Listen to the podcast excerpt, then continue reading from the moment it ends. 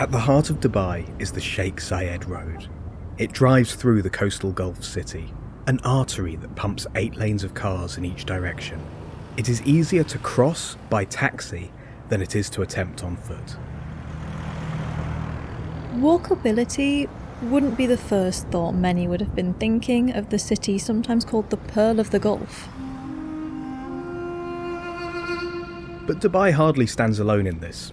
Although ancient or medieval city centres can be compact and full of life, the population boom following the Second World War has seen people in the developed world confined to residential districts. Sprawling further from workplaces, Further from amenities, and taking us further away from each other as the automobile came to dominate the thinking around urban space. But the times are changing and they need to change. Let's return to Dubai for a moment. To meet someone who now lives in a very atypical neighbourhood, having fled the typical gated expat community. big cars, big double garages, detached and semi detached villas. I didn't meet anyone because of the weather and because I'm going from one air conditioned environment to another air conditioned environment behind closed doors. My neighbourhood network was pretty limited. This is Matthew Tribe, Managing Director for Planning, Design and Engineering at SNC Lavalin. He recently made the move to a neighbourhood called Sustainable City Dubai. Yes, Dubai has a kind of very direct titling of their city, so uh, when you're working in the internet city, you generally know what you're doing. and uh, yes, I do live in sustain a, a sustainable city that's called Sustainable City. One of the most noticeable features is a green spine that runs down the centre of the development, providing lush landscapes and a number of biodomes and vertical farms. Check out the links in our show notes for more information. Matt made the decision to move five years ago. To kind of really explore the impact of looking at a different kind of residential model. It's predominantly residential, uh, where in the centre of the development is car free. All the properties have photovoltaics on the roof, they have grey water recycling, and also the car parking areas, which are outside the main core of living, have solar panels covering them, generating obviously energy. What I found though cheap, very cheap utility bills, which is always a, a fantastic positive byproduct. But the level of community engagement and social interaction because you don't have cars within the immediacy of your garden gate or your front door is incredible. The benefits of living this way are numerous to both society and the individual, and this is an important place to begin the individual. Matt spends a lot of his time thinking about the future of urban environments and working with other people who do as well. This change in thinking, although it affects cities of millions, begins at the front doors of individuals.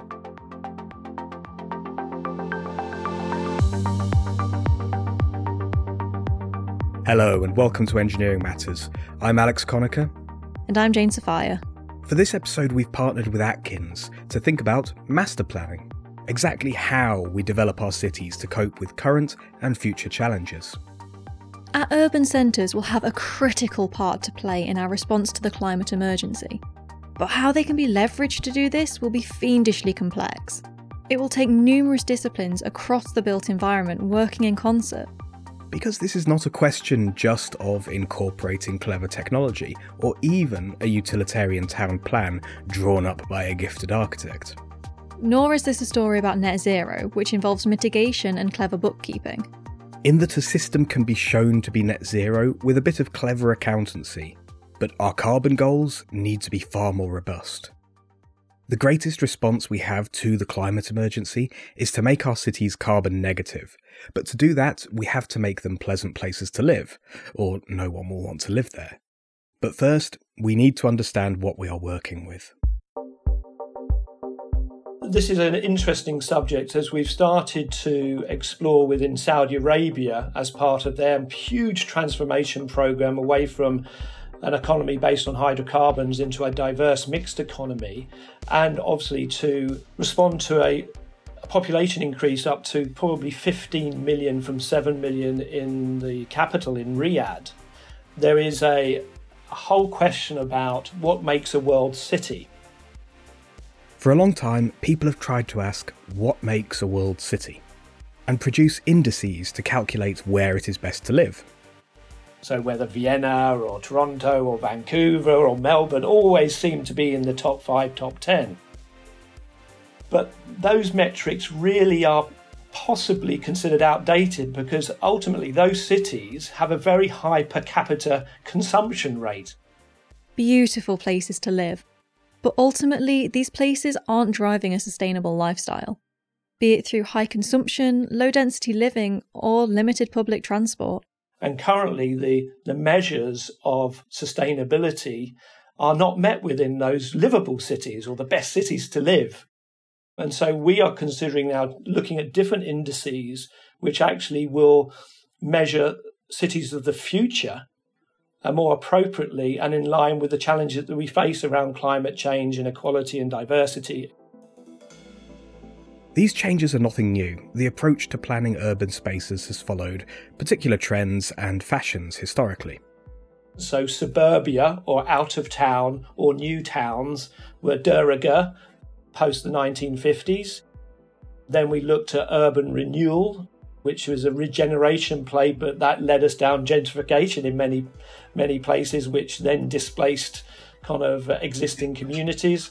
And now we're looking at very much uh, an integrated approach where there's a lot of kind of uh, acceptance that we have to have a very balanced view around the economic, social, environmental sides of, of each of our designs and our planning projects. But we are still stuck with these legacy cartopia suburbs, where there is an enormous exodus out to work in the morning and then a return in the evening, with each incidence requiring an enormous outlay of carbon and thousands of lost hours in traffic. So there's a number of sustainability measures that we need to apply to our new cities and to our current cities. Because clearly the dominance of the uh, private motor car um, and unsustainable transportation modes is something that we need to address. Obviously, the construction industry contributes to 40 to 45% of all greenhouse gas emissions. Uh, and obviously, the embedded and operational carbon of the built environment is significant that we need to address. Plus, 70 to 75% of the population will live in urban environments in 2050 compared to about 25 to 30% in 1950. But the other metric I, I'm, I'm interested in by 2050, 80% of all the buildings already exist.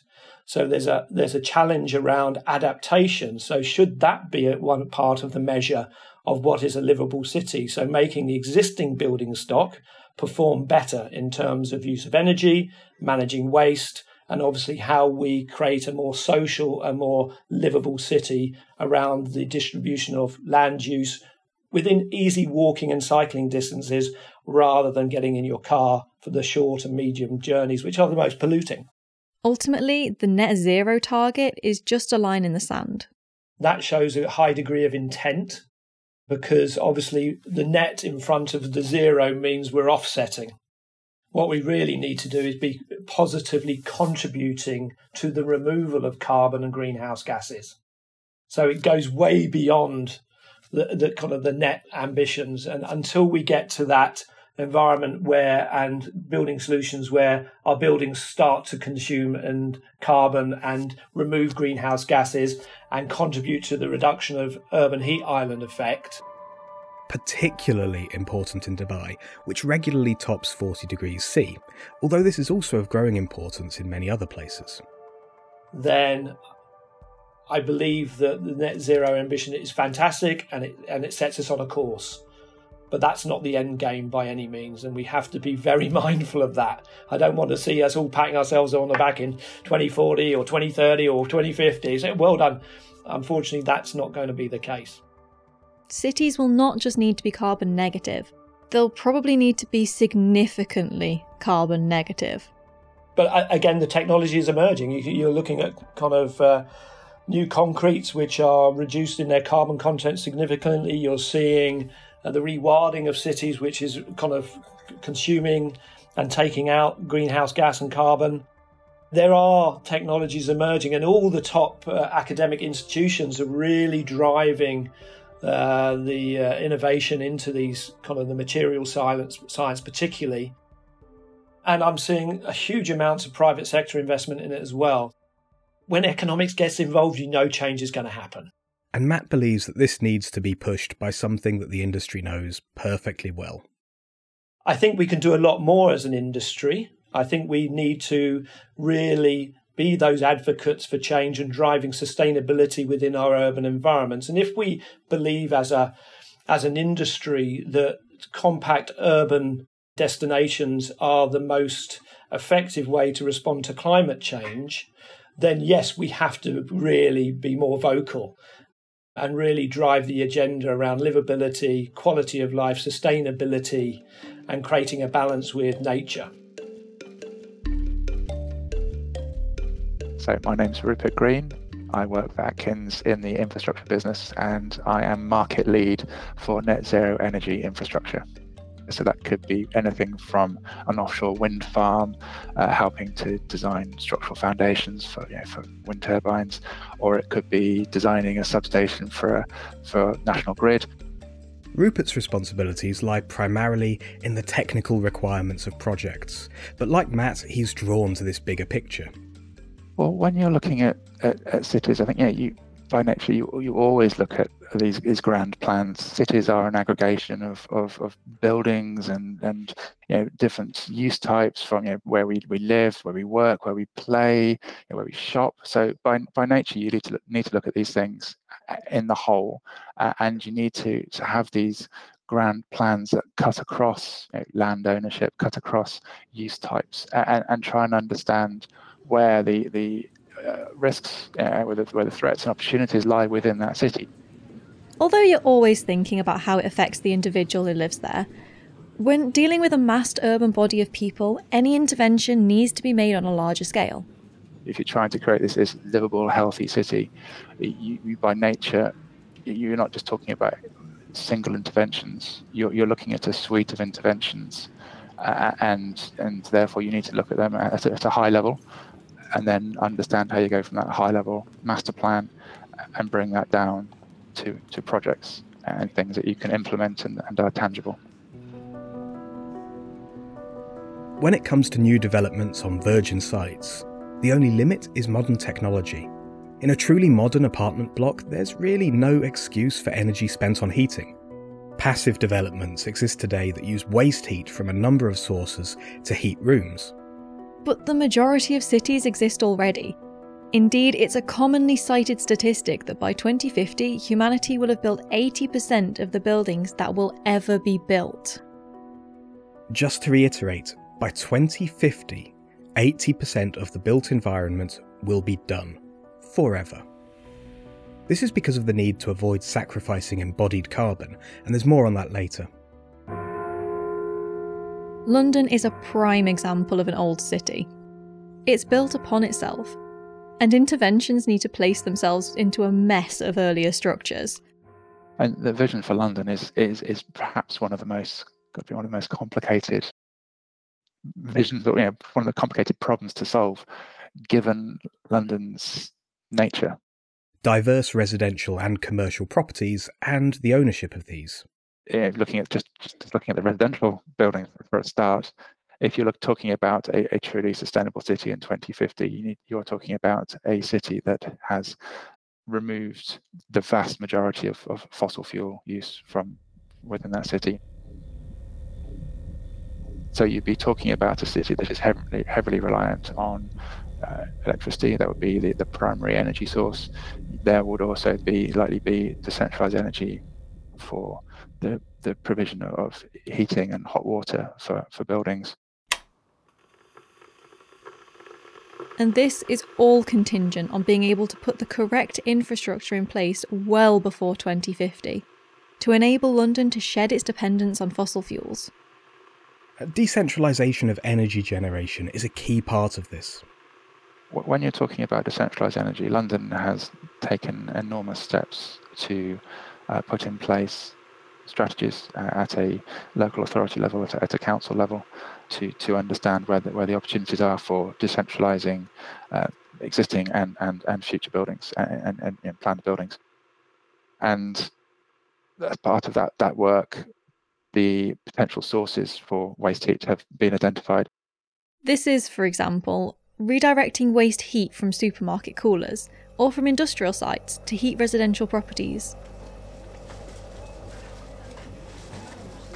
Waste heat is generated through to building scale or, or communal scale uh, heat pumps uh, would, would be the, the solution that you'd be looking at nowadays. So the opportunity around decentralized energy is, enormous, but also decentralized energy is, is contingent on reducing the demand of the existing building stock and reducing the demand of, of planned and, and future buildings.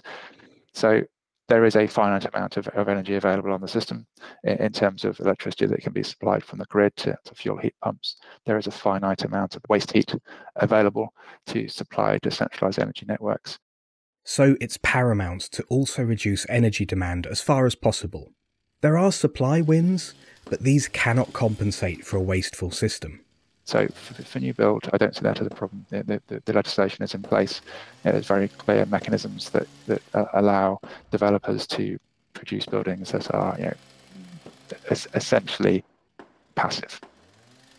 They mm. require little, little or no uh, space heating, so the majority of the load would be for, for hot water generation. The challenge lies with existing buildings and the ability to improve the insulation uh, and the thermal performance of those buildings sufficiently. And that is a huge, monumental challenge. The standard building stock in London is the Victorian terrace. These are notoriously difficult to retrofit and insulate. Given their construction and, and the issues with condensation and damp, the the ability to improve the thermal performance of those buildings can is is a challenge. There are measures in place that can be can be put forward, um, but I say that is the, the, the largest challenge that we are facing. In tackling this, we are again looking at large scale interventions to have even a chance of an efficient approach. This would ideally mean street by street, which in a Western democracy is difficult. It's a very contentious issue. These, you know, these are people's homes. You, know, you have no mechanism to you know, demand that people uh, improve the performance of their buildings. You you can put all sorts of incentives, and you can and you can subsidize the, the, the cost of of improving the building performance. But if you were to be given this blank sheet of paper, and if you were to say, well, what what could we do? You, you would essentially be talking about sort of street by street major refurbishment programs. You'd be talking about wholesale improvement of you know, streets of Victorian terraces, and people have gone so far. People have improved their thermal performance of their building with loft insulation. They've replaced windows.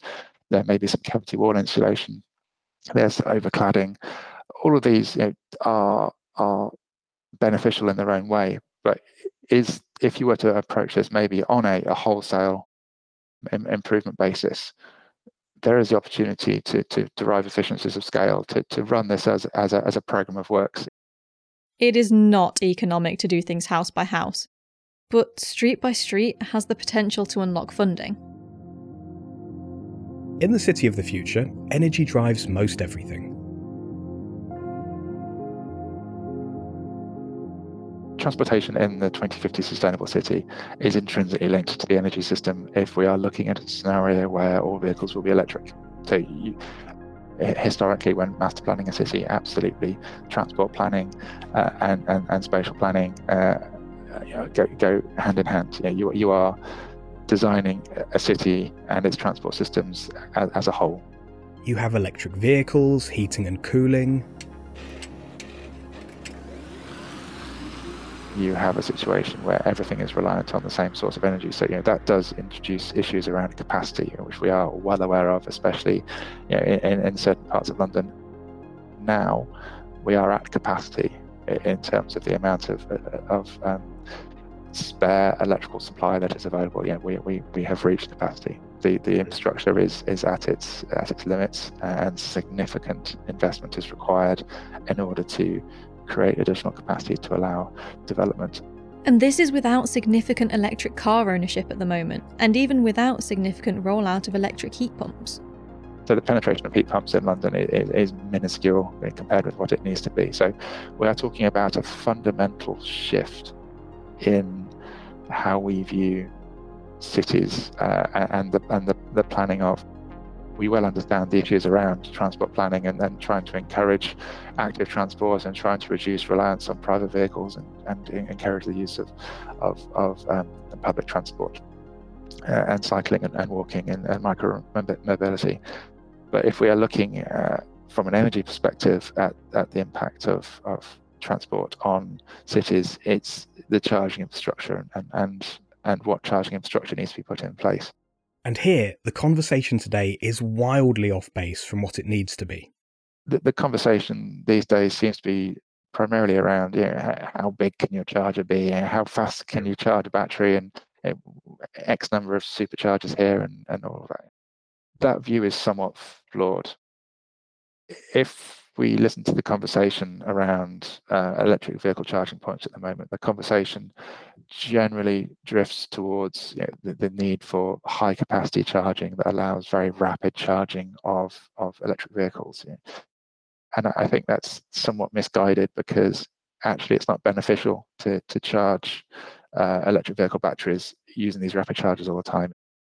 Rapid charging significantly reduces battery lifespan to a far greater extent than is realised and implied by EV companies. It's actually beneficial to, to slow charge them overnight.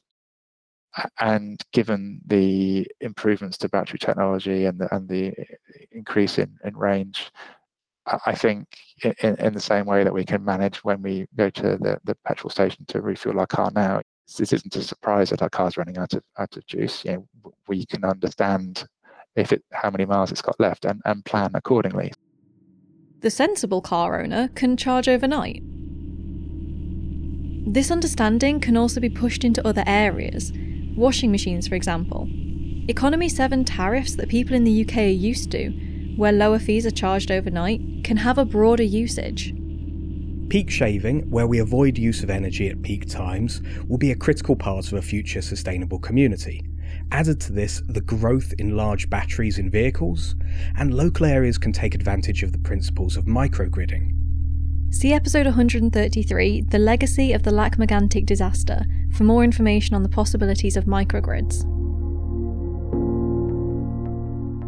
Energy incentives are one thing, but changes to the physical buildings are another. And Western democracies cannot force people to improve the thermal performance of their homes. Radical options to retrofit streets on a larger scale need to be incentivised, although this has been more of a problem in the past. With recent surges in energy prices, there is more of a demand pull than ever to improve energy efficiency in private housing. Yeah, we're all in the same boat. We, we all have extortionate energy bills, uh, and, and we all have the opportunity and the ability to do something about that by improving the performance of our homes. But know, going back to that master plan, I think what we need is is we need uh, these off-the-shelf solutions. So you know, so someone is living in an area that's zoned as having X opportunities. You know, we, we open up our playbook and we say, right, okay, these are the opportunities that, that you have. So yeah, you, you have that ability to, to to to identify what your cost for decarbonisation is. The London Plan is one of the best visions for zoning an old city out there, and we have links to it in our show notes. The 15 minute city, where all the usual amenities are within a 15 minute active travel journey, is another. Put forward by Anne Hidalgo, former mayor of Paris. But it is easy to get wrapped up in what should be, how we should be building cities. So it's important to look at what's happening right now. And for this, we go back to London. I'm Claire Hebbs, and I'm Director of Development at LLDC over at the Olympic Park.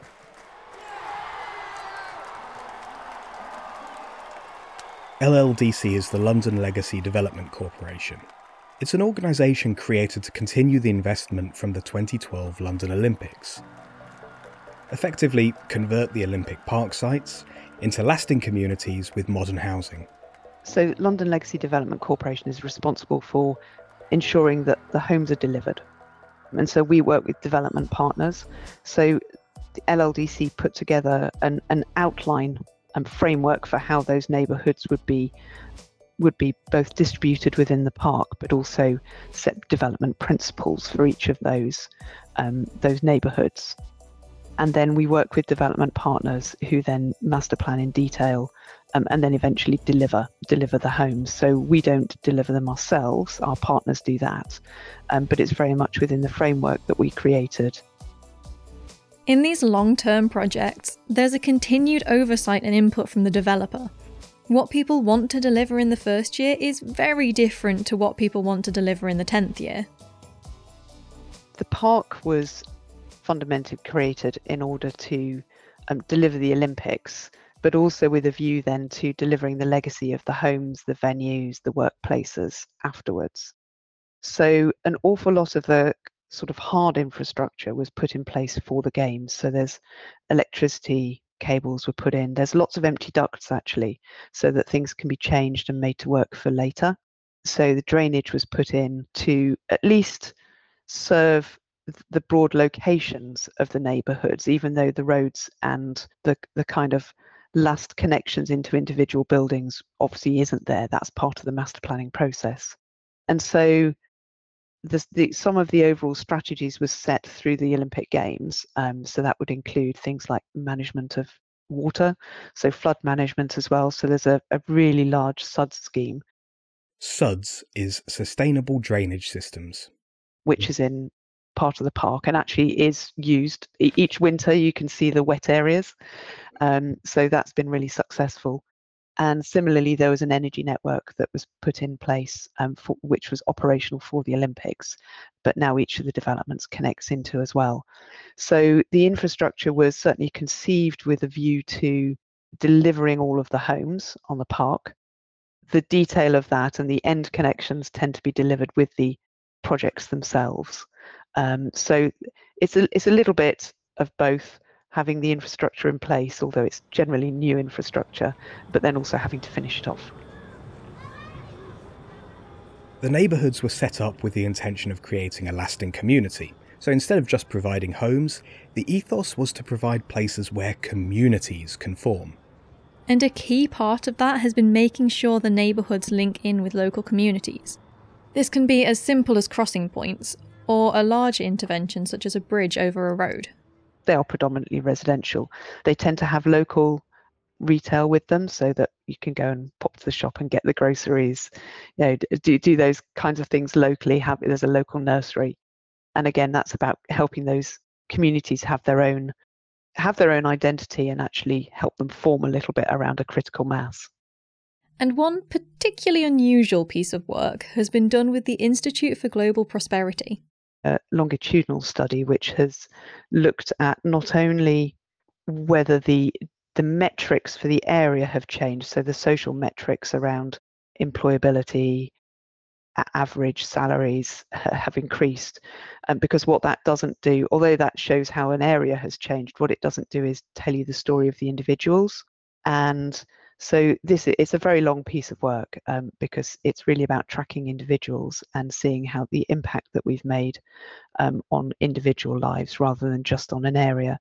And so that's an ongoing piece of work, um, but hopefully in the end we'll we'll reveal some really interesting results and hopefully we'll show the success of the measures that we've put in place to genuinely impact positively the people who live there rather than simply bringing in a lot of people with different types of jobs. Which is really difficult to measure because often developments are finished before those impacts flow through. A project that lasts such a long period of time presents a rare opportunity.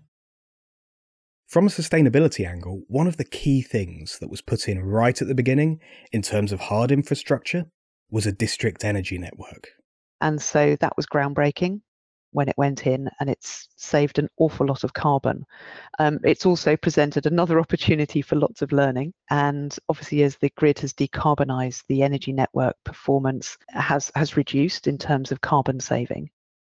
And so we're now doing quite a lot of work on um, how we can decarbonise that network moving forward. Um, and so continue to to take the benefits um, from what is an awful lot of infrastructure which has already been installed. So t- to date, that connecting to the energy network has been quite a key part of our sustainability story. But can cities really give us that carbon negative sink? Yeah, that's really tricky. I think cities are our best chance of doing it. When you start to look at where you know, where are the biggest carbon well what are the biggest carbon emitters?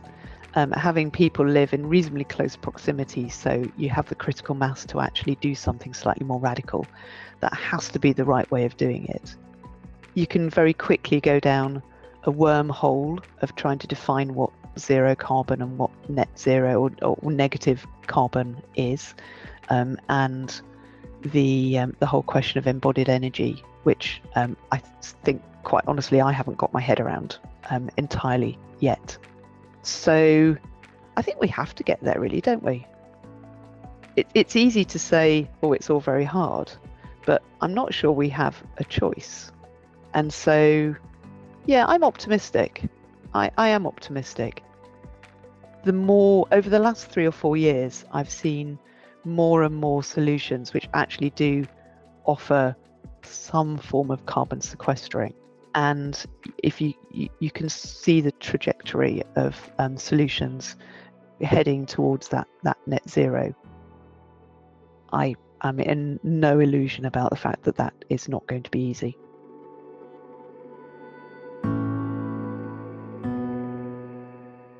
This is an important point. Embodied carbon, embodied energy, everything is too complex to be considered in its own silo. Inevitably, the debate is always more complicated. And the debate about ongoing operations and performance versus embodied carbon and taking down an, an existing building.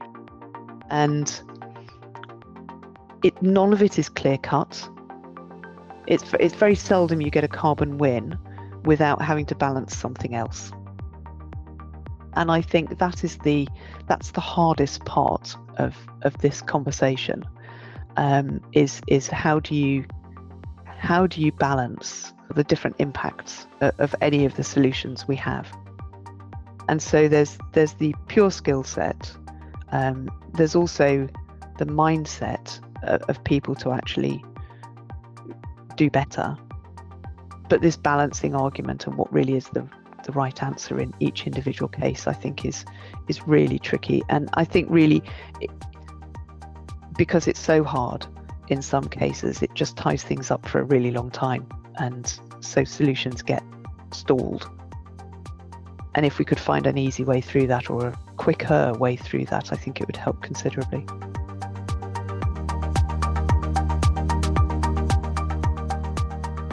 Engineering Matters is a production of Reby Media.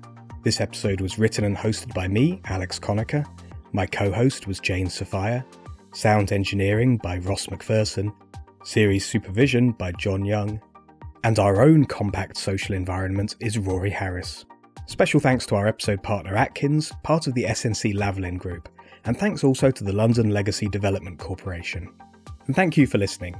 You can find Engineering Matters on all podcast apps, on Facebook, on Twitter, and on LinkedIn. And don't forget to check out our website and sign up to our newsletter for the latest engineering announcements and developments from around the world.